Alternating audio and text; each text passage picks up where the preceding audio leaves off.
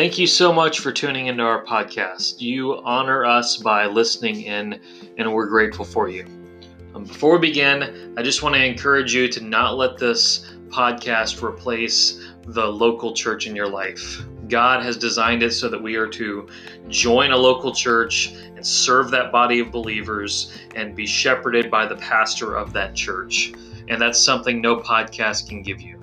And so, if you're not involved in a local church, let me encourage you to find one as soon as possible. Enjoy our podcast. Open your Bibles to John 1.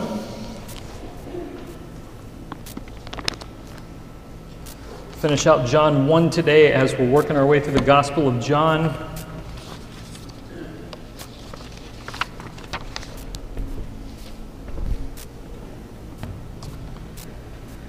How did you meet Jesus? What happened when you came face to face with him? Charles Spurgeon lived in the 1800s. He was 15 years old. He was on the way to church and he was met with a giant snowstorm, a blizzard. As he is walking to church, you know, they didn't have cars then, so, you know, he's walking to church and he gets caught in this snowstorm, so he just takes shelter in a different church, just one that he happened to be passing. It was a primitive Methodist church. Um, the pastor was out for the day. A layman was preaching, just somebody from the congregation. Um, the text that he was preaching was Isaiah 45 22. It says, Look to me and be saved, all the ends of the earth, for I am God, and there is none else. Spurgeon heard that and received Christ, and he became arguably the greatest preacher in history. Augustine lived in the 300s. He had a life, a life of loose living and drunkenness until his 30s. His mother spent years praying that he would receive Christ, years and years and years. And at some point, he randomly read Romans 13, 13 and 14, which says, not in carousing and drunkenness, not in sexual excess and lust, not in no, make no provision of the flesh, but put on the Lord Jesus Christ. And he became one of the greatest writers in history. His writings influenced even the Roman Empire. His book, The Confessions, is arguably one of the greatest Christian works ever written. Um, I was in a, the, the hallway of a hotel reading a novel. And as I read that novel, um, the character in it was a um, really good person, really um, held up highly by, by all the people around him. And at some point in the book, he realizes he's not a good person and that he needs Jesus. And that was my story. I thought I was a really good person. I thought I was the straight A student, the one who never disobeyed his parents, the one who um, obeyed all of my teachers, never got detention, Therefore, I'd be okay. And I was met face to face with the fact that that's not true. How did you meet Jesus? This morning, we're going to see how five of his disciples met him. And there's a lot of things in their meetings with him that relate to how we met Jesus. So, John 1 35 through 51. The next day, again, John was standing with two of his disciples, and he looked at Jesus as he walked by and said, Behold, the Lamb of God. The two disciples heard him say this, and they followed Jesus. Jesus turned and saw them following and said to them, What are you seeking? They said to him, Rabbi, which means teacher, where are you staying? He said to them, Come, and you will see. So they came and saw where he was staying and they stayed with him that day, for it was about the tenth hour. One of the two who heard John speak and followed Jesus was Andrew, Simon Peter's brother. He first found his own brother Simon and said to him, We have found the Messiah, which means Christ. He brought him to Jesus. Jesus looked at him and said, You are Simon, the son of John. You shall be called Cephas, which means Peter. The next day, Jesus decided to go to Galilee he found Philip, said to him, Follow me. Now, Philip was from, was from Bethsaida, the city of Andrew and Philip, no, Andrew and Peter. Philip found Nathanael, said to him, We have found him of whom Moses in the law and also the prophets wrote, Jesus of Nazareth, the son of Joseph. Nathanael said to him, Can anything good come out of Nazareth? Philip said to him, Come and see. Jesus saw Nathanael coming toward him and said to him, Behold, an Israelite, indeed, in whom there is no deceit. Nathanael said to him, How do you know me? Jesus answered him, Before Philip called you, when you were under the fig tree, I saw you. Nathanael answered him, Rabbi, you are the Son of God, you are the King of Israel. Jesus answered him, Because I said to you, I saw you under the fig tree, do you believe? You will see greater things than these. He said to him, Truly, truly, I say to you, you will see heaven opened, and the angels of God ascending and descending on the Son of Man. Two disciples are with John the Baptist. John the Baptist, remember, has been out in the wilderness baptizing, getting people ready for the Messiah to come. And he has been out baptizing. He's got two disciples, and they're with him. One of them is Andrew, Peter's brother. The other was probably John, the one who wrote this book. Um, there are several times in John when John either mentions a random disciple or the disciple whom Jesus loved, as he will call him. Um, John never mentions himself by name. This is probably John with Andrew. You're going to see that random disciple pop up a lot in the book. Um, they heard the preaching of John the Baptist, and as John is standing there, he sees Jesus coming toward them, and he says, That's him. That's the Lamb of God. That's the one I've been telling you about. There he is. And they go. Andrew and John leave John the Baptist and go after Jesus. John the Baptist is not upset about this. He's not upset that you know two of his church members left and went to Jesus' church. Um, this is his purpose. This is why he exists. His, his purpose is to point people and get them to go to Jesus. So Andrew and John come up to Jesus. They say, Where are you staying? Who, who are you? And Jesus just gives them an invitation, which is going to be all throughout this passage. Come and see. My, my translation says, Come and you will see, but come and see. Come see who Jesus is. Come see who he is. You know, in my life, I've had a lot of discussions with both atheists and people of other faiths, um, especially when I was in college.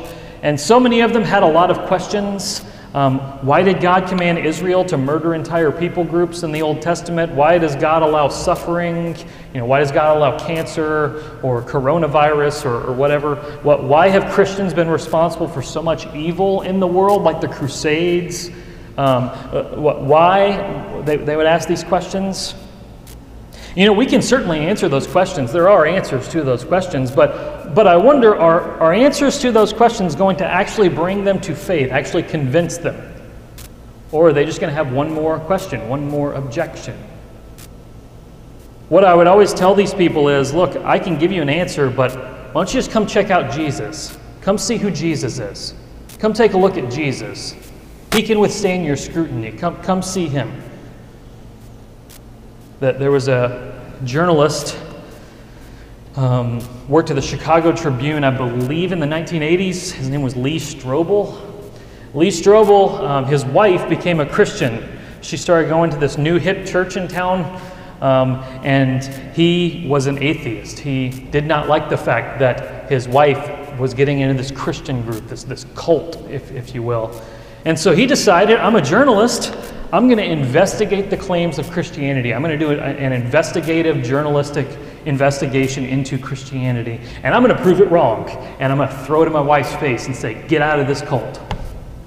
So he started interviewing Christians, interviewing the best biblical scholars around, digging very deep into the Christian faith, faith checking Jesus out is what he was doing. And in the end, he couldn't discount Christianity. Couldn't do it. He tried and tried and tried, but there was no case against it. He surrendered and became a Christian. And he, he's, he's actually served as a pastor since then. He's not a pastor anymore, but, but he was at one point. Um, he came and checked Jesus out, and it changed his life. There's another man named Nabil Qureshi. He was a Muslim man. He grew up in the United States in a very devout Muslim family, um, but there came a point when he began to ask questions about Jesus. And those questions were answered, and he became a Christian. He wrote a biography about his journey called Seeking Allah, Finding Jesus. Unfortunately, he died in his 30s a couple years ago from, from a crazy bout with stomach cancer, but, but he came and checked out Jesus, and his life was changed. Our journey with Jesus starts with coming to see who Jesus is. For some of us, it takes 10 minutes of hearing a sermon like what happened with Spurgeon. For others of us, it takes years like what happened with Lee Strobel. But if you check out Jesus, you will not be disappointed. If you come and see who he is, you will not be disappointed. You will know the truth, and the truth will set you free. Do you have family members and friends who don't know Jesus? I do. They need to come see Jesus, they need to come check him out. Sometimes we think, you know, they just need to get back in church, but no, they, they need to come check out Jesus and see who he is. A person who doesn't find Jesus fascinating will be bored to tears with church. Think about that person. Pray for them. Spend time praying for them to come and see Jesus. Encourage them to come and see Jesus. Maybe you say, hey, let's, let's sit down and, and, and read the Gospel of John together, and I want you to tell me what you think of Jesus. You know, back in seminary, my, my best friend was my roommate, and he wanted to reach his mom. He wanted his mom to come to faith in Christ. So he began to call her every single night, and they would read the Bible together. And in the end, it, he ended up being able to confirm that she knew Jesus, but he really wasn't sure. Um, and he would do that every single night, and it was incredible. Invite those people to come check out Jesus. That's what they need. You need to come check out Jesus. You need to come see who he is. We often have such a small view of Jesus, such a boring view of Jesus, and that's why most of us are bored with him. How often are we fascinated with something with a completely different Jesus than the Jesus the Bible puts forth. How often are we fascinated more with a football team or our Facebook? Come check out Jesus. Come see who he is. That's what Andrew and John do. And they spend the rest of the day with him, according to verse 39. After Andrew and John, Andrew goes to find his brother. He, he finds Simon, who's going to be renamed Peter. Notice that word in verse 41. Um, he, he found his brother. That word found is going to pop up multiple times here in John, but also on uh, multiple times in chapter 1, also into the rest of the book. Um, we're going to see that word pop up, so pay attention to it. That There's a, there's a lot of finding that happens in this book. Um, he comes to Peter and he says, We have found the Messiah. We've found him.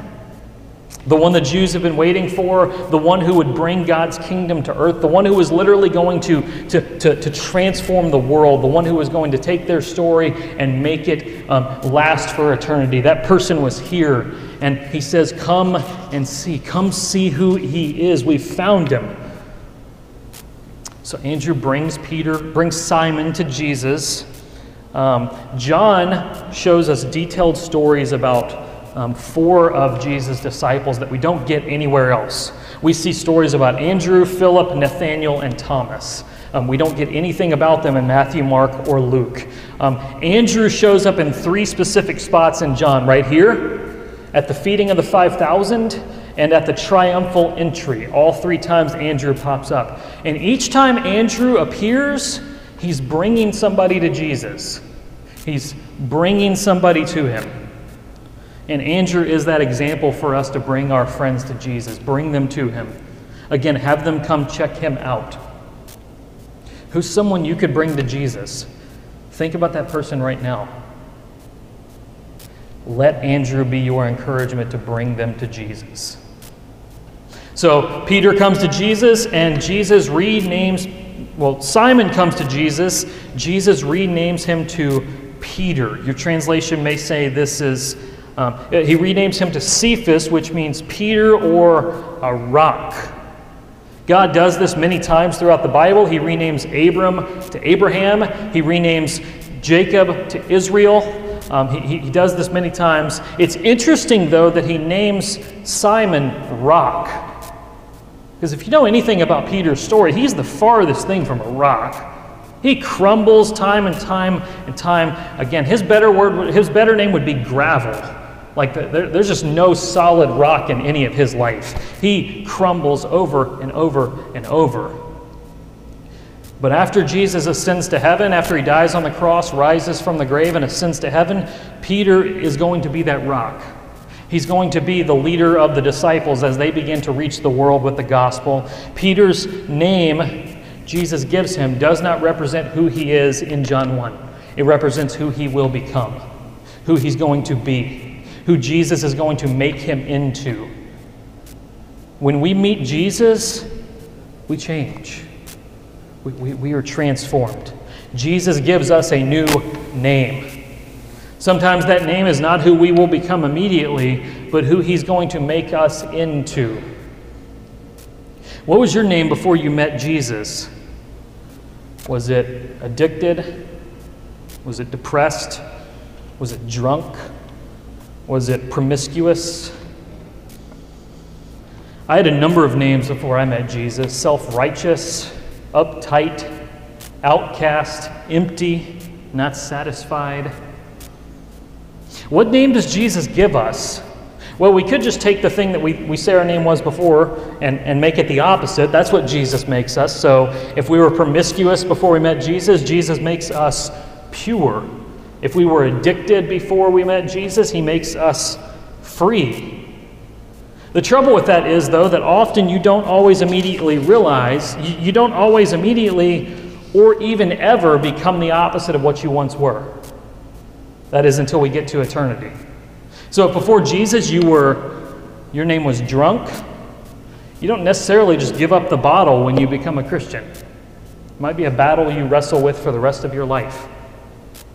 If before Jesus your name was depressed, you don't necessarily become all puppies and rainbows after you meet Jesus. Spurgeon, as I said earlier, as incredible as his joy was, he struggled with depression his entire life. Can I just say something to you? Christians get depressed. If you're wrestling with that right now, it's not abnormal for a Christian to be depressed. Depression comes to even Christians. So, what name does Jesus give us? Well, um, hold your spot in John. Flip to Revelation chapter 14.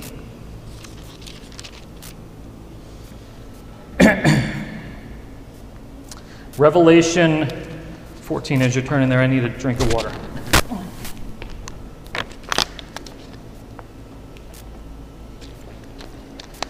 Revelation 14 1.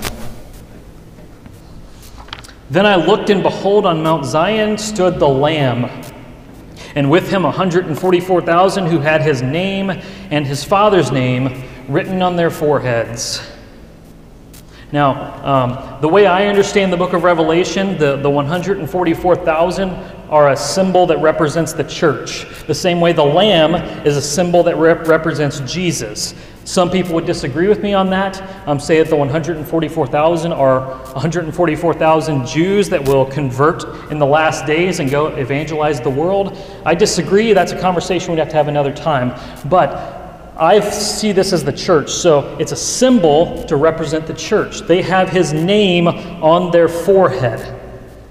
He's differentiating between what he's just said. You may not see this if you read the book of Revelation and, and, stop at chapter endings. He's differentiating between 13, 16 through 18.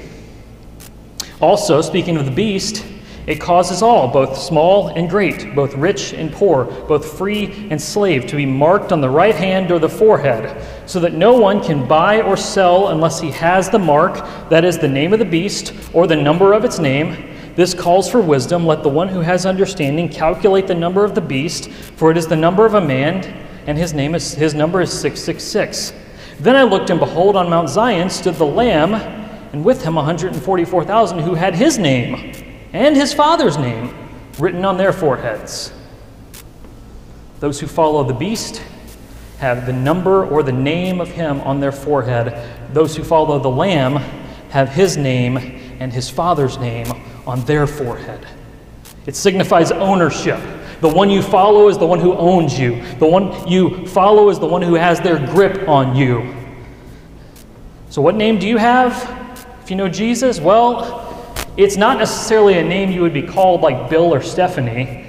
If you're a Christian, you have Jesus' name on your forehead. You are His. Depression does not own you anymore. Alcohol does not own you anymore. Pornography does not own you anymore. You belong to Jesus. He is, you, you are His. That's what happens when you meet Jesus. That's the new name He gives you. Back to John 1. Now I lost my place. John 1. We've seen Andrew and John, now we see Peter. Wait, we've seen Peter, now we see Philip next, verse 43 and 44. Notice the word again. He found Philip. He went to Galilee, he found Philip. He said, Follow me. There's that word again. So Lieutenant Dan asked Forrest Gump, Have you found Jesus yet? Forrest said, I didn't know I was supposed to be looking for him, sir. Understand something very crucial. You didn't find Jesus, Jesus found you. He, he wasn't lost, you were. He came and sought you. You were lost in your sins, dead in your trespasses. He burst onto the scene and rescued you. You would have had no hope without him coming to find you. One of my favorite hymns, it's one that was actually just written in the past 10 years. It's called Oh Great God. Um, the second verse of that hymn says, I was blinded by my sin, had no ear to hear your voice, did not know your love within, had no taste of heaven's joys. Then your spirit gave me life, opened up your word to me through the gospel of your Son, gave me endless hope and peace. We were the ones that were lost, and Jesus came on the scene looking for us. He, he came and got us. Your only hope and what should be your greatest joy is this you were lost, and Jesus found you. We come to the final disciple, Nathaniel. That's kind of the rest of the chapter. Um, Philip, verse 44, actually 45. Philip found Nathanael. There's that word again. He found Nathanael. He said, We found the one that Moses and the prophets wrote about. It's Jesus of Nazareth. We, we found the one. The Old Testament was their Bible. They didn't have the New Testament yet. Uh, Genesis through Malachi is what they had. Um, the, the one that that book is all talking about, the one who's coming, he's, he's, he's here. The, the, the one that Old Testament is constantly talking about, he's here. Notice everybody in this passage, everybody in chapter 1 comes to Jesus by the witness of another. John the Baptist through the witness of God, Andrew and John through the witness of John the Baptist, Peter through the witness of Andrew, Philip through the witness of Jesus, and Nathaniel through the witness of Philip. We, we have to speak the words to another person for them to come to, come to Jesus. They, they have to be led there by a witness. Nathaniel, um, he only appears in John. Um, in Matthew, Mark, and Luke, when they list the 12 disciples, he's probably the one listed as Bartholomew, probably had two names. Um, Nathaniel hears that the Messiah is from Nazareth, and what's he say? Can anything good come out of Nazareth? It's just a small redneck village. Are you really telling me the Messiah is from there? It'd be like, it, it would be like us saying that the, the next candidate for president is from Chula. We'd be like, really? The middle of nowhere? He, he's from Chula? And, and Philip says, just come and see. There's that phrase again come and see. Come and see Jesus. So he brings him to Jesus. They come to Jesus. Nathaniel's approaching Jesus, kind of skeptical. Um, he, he doesn't quite buy into this yet. Jesus recognizes that skepticism and he says, Here's a true Israelite. There's no deceit in him, there's nothing false in this guy. He's, he's as real as he could possibly be. He's coming to me and he's not pretending to be somebody else. He's coming to me as skeptical as he is. He's real. What you see is what you get with Nathaniel. He's not hiding anything back. He's not pretending to be, to, to, he's not pretending to like Jesus, but actually he's skeptical behind his back. He's honest and real, and Jesus commends that. Even though he's skeptical, Jesus doesn't shame him for being skeptical, he commends him for being real. Be real with Jesus. He knows who you are. He knows who you are better than you do. And when you pretend to be something else like Jesus doesn't notice, he sees right through it. Nathanael hears Jesus say this and he says, How do you know me? Well, Jesus says, I saw you when you were under the fig tree. And that just rocks Nathanael's world. Wow, you are the Son of God. Seems pretty simple, doesn't it? I saw you under the fig tree. Wow, I'm ready to give my life to you. Uh, is that all it took? Well, two things going on here. First, it was probably a moment when Nathanael was completely alone by himself under this fig tree, yet Jesus knew he was there. But then secondly, Zechariah 3:10 back in the Old Testament says that in the last days it has this prophecy that people will invite each other under their fig tree. And, and it's like Nathaniel's calling back to that, and he's thinking, it's here. What Philip said is true. It's, it's really the Old Testament being fulfilled right here. And so he just cries out, You are the Son of God, you're the King of Israel. He's the King of heaven and the King of earth. Each of the disciples, except Peter, but he's going to have his own little episode later, each of the disciples here makes some kind of proclamation about who Jesus is upon meeting him. John the Baptist calls him the Lamb of God. Andrew and John call him Rabbi. Uh, Andrew by himself calls him the Messiah. Philip calls him the one Moses and the prophets wrote about. And Nathanael, to crown it all off, you are the Son of God, you are the King of Israel. And Jesus says, I told you I saw you under the fig tree. That, that's all it took for you to believe. Just wait you'll see way greater things than that. You will see miraculous things.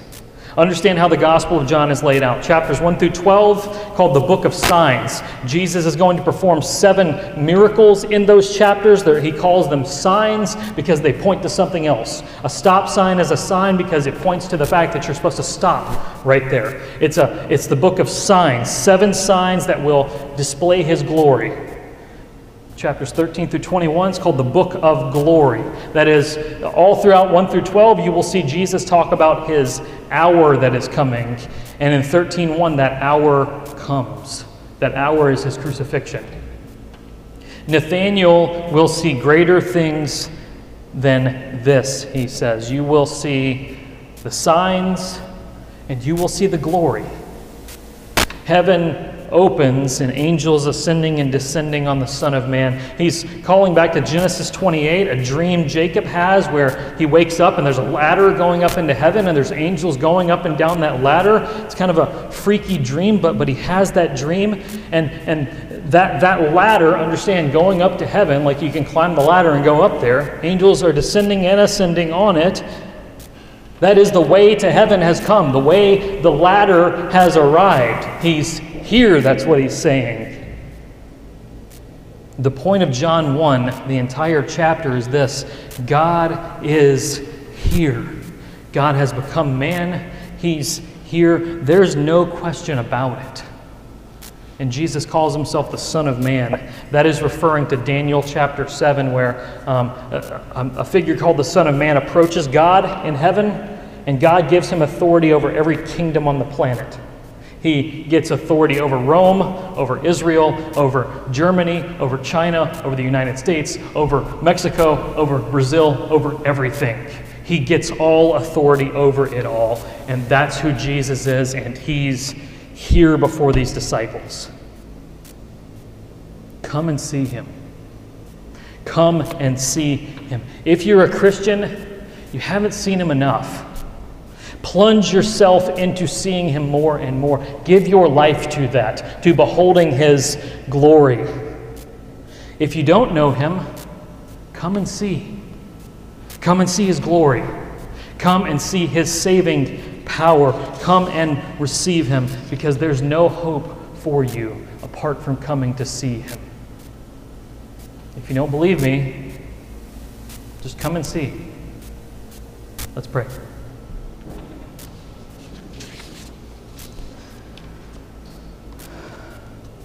Father, Jesus is the Son of God. He's the King of Israel. He's the King of the United States. He's the king of my life, and He's the king of every person here. He will reign no matter what. Lord, no matter if COVID 19 drags out for another five years, He is still king. No matter who wins the election in November, He's still king. No matter what happens to each of us today and for the rest of this week, He's still king. He's still Son of God, King of Israel, King of our lives, reigning over all of creation. Nothing takes Him by surprise. Oh God, may we come and see this Jesus. May we not settle for a Jesus that is no more than a, than a, than a figure on the flannel board for kids, but, but he is, may we settle for a Jesus that is all glorious, that is beautiful, that will satisfy our lives in every way, will supply all that we need, and will be our hope. Father, I pray that every person here today has that hope and is gazing at Him. It's in this powerful name of Jesus we pray. Amen.